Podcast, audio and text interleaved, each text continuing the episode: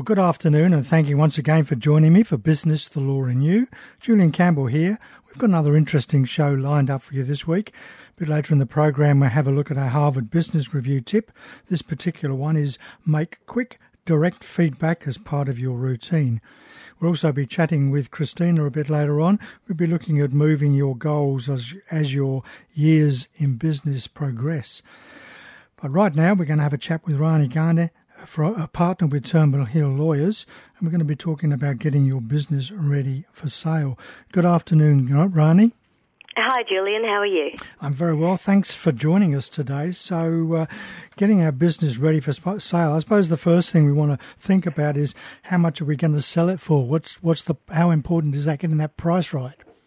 Well, I think for most people, if you've um, put in the time and effort to build a business, you want to make sure that if you're leaving that hopefully secure income, that you know uh, what the benefit is going to be. And picking a price, depending on the market, is, is always important. But what you have to consider is if you say, I want to sell my business for 500,000, um, getting a bit of an idea before you price it at that, um, what your walkaway figure would be. And, and what I mean by that is um, on a contract you may have a purchase price of 500,000, but that'll be subject to a number of adjustments. So, uh, and a, more obvious one is staff adjustments. So if you have employees, um, not in every case, but in most cases, you will have to pay out things like long service leave, um, annual leave, and things like that, um, which may mean, depending on your staff and how long they've been there, that it, you, you, could walk away with less money than than's actually on the front page of the contract. Also, considering things like uh, debtors that you may have, paying out liabilities or leases for equipment.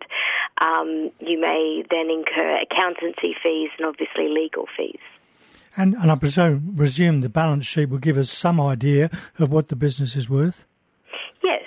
Um, so there's, there's two elements there. One is um, what the numbers say the business is worth, and then the other component will be the goodwill component, um, which is what your business is seen um, in relation to the, the public. So, why you may pick, say, one tyre place over another tyre place is because it has a good reputation.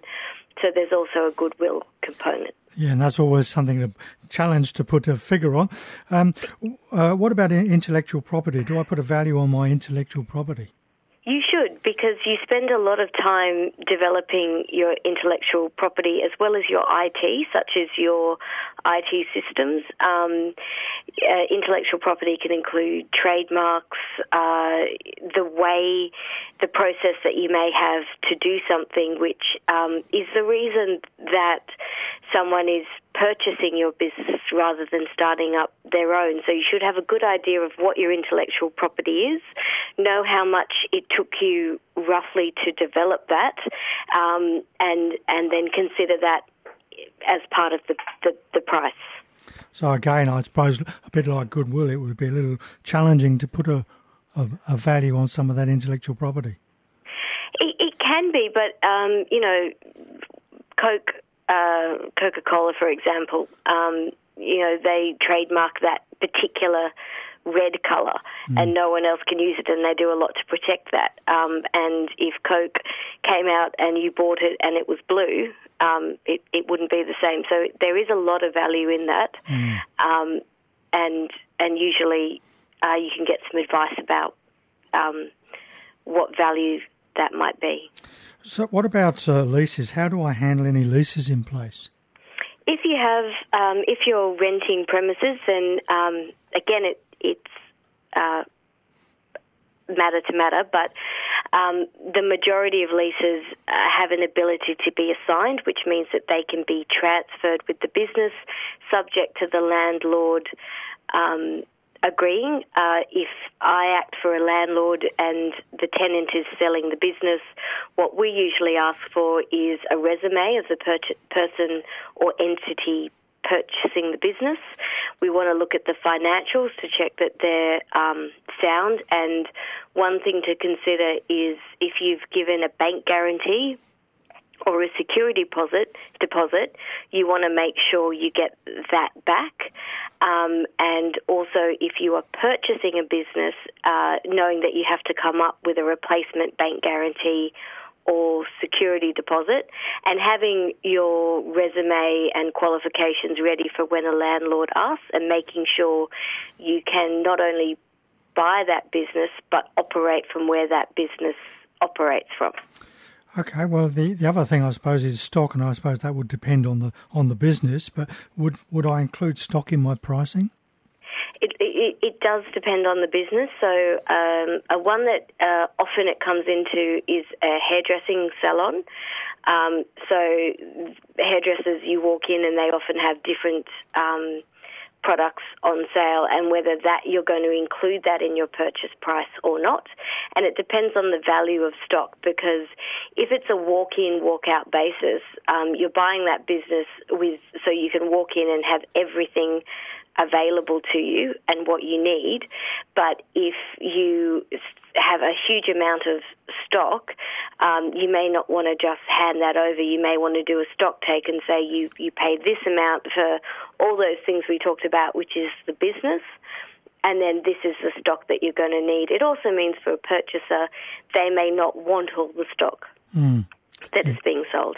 Yeah, because there could be uh, a lot of uh, stock just sitting there that's not moving yeah, about to be out of date or something like yeah, that. Yeah.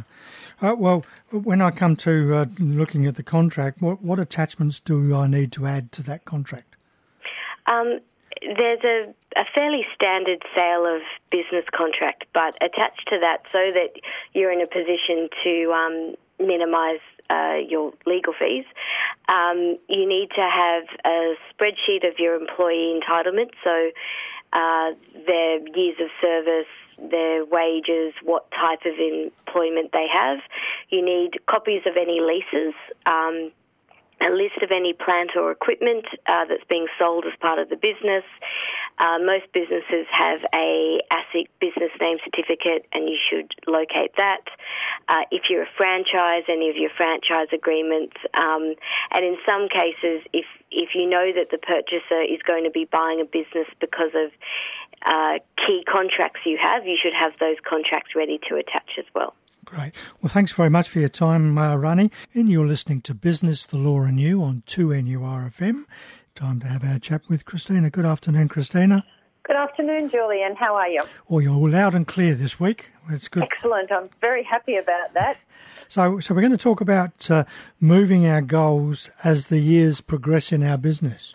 Yes, we are, because in a business, we can't really afford, particularly um, with the way things are changing, you, you, know, the pace of change, as everybody keeps saying, the pace of change is accelerating, change is happening exponentially. So as a business, we can't afford to not move our goals, not revisit our vision, and not reset direction every now and again. Um, and that's become quite clear over the last few days. Um, we've had some university uh, students, entrepreneur students from the University of Reno, Nevada, on an exchange with the University of Newcastle mm. business students. Uh, and some of the observations have been really um, kind of the things that you want everybody to notice. So the first thing I'd like to tell businesses is to is to look at everything through the eyes of a tourist every now and again. So even when you're wandering down a, a familiar street that you, you might go down every day or the way that you travel to work, have a look at it through the eyes of a tourist. Because looking at for example, Sydney or Newcastle through the eyes of these exchange students was quite remarkable, and the level of their um, the level of their involvement with their university went from anything from an MBA um, graduate graduate study to undergraduate studies in communications, business, you know, etc. So mm. there was quite a range of, um, of yeah, there was a mix of students, but the way that they viewed things made us look at things differently as well. So we had our University of Newcastle students um, interacting with the University of, of Nevada students. And three things, I guess, that I noticed in particular. Um, one of them was don't be scared to change your business as things progress, even to the extent of changing the name. So one of the businesses that we had that um, that came to speak to the students was a business that was originally called seniorshousing.com and has now gone to downsizing.com. And I don't know about you, Julian, but I don't mm-hmm. know many people who would be classified in the seniors category that want to be called seniors. for Yeah. starters, because you know, the, as they say, the new the new sixty is is forty, or you know, whichever way that that's meant to be. So there's this whole perception that we are living longer, we are living longer, um, healthier, and that you know, with longevity studies that are happening, we expect that to increase. So the whole idea about downsizing, and particularly as we enter the minimalist era, which you know we we seem to be heading in, we're almost over the overconsumption that we have been um, living in.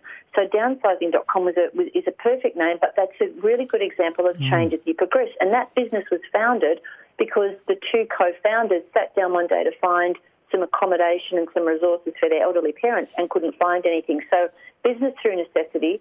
They're, um, you know, they're the 10-year overnight success story, um, but they have changed as they've gone on. Another business... Ju- Just um, before we move on there, I mean, to me, that's uh, a, we, of, we often have come up with business names that don't always mean enough, and, and I think that change of business name is a fantastic uh, example of that. Um, It is. Would you also include changing up, upgrading logos and things like that? Um, yes and no. So sometimes we, most, yes and no.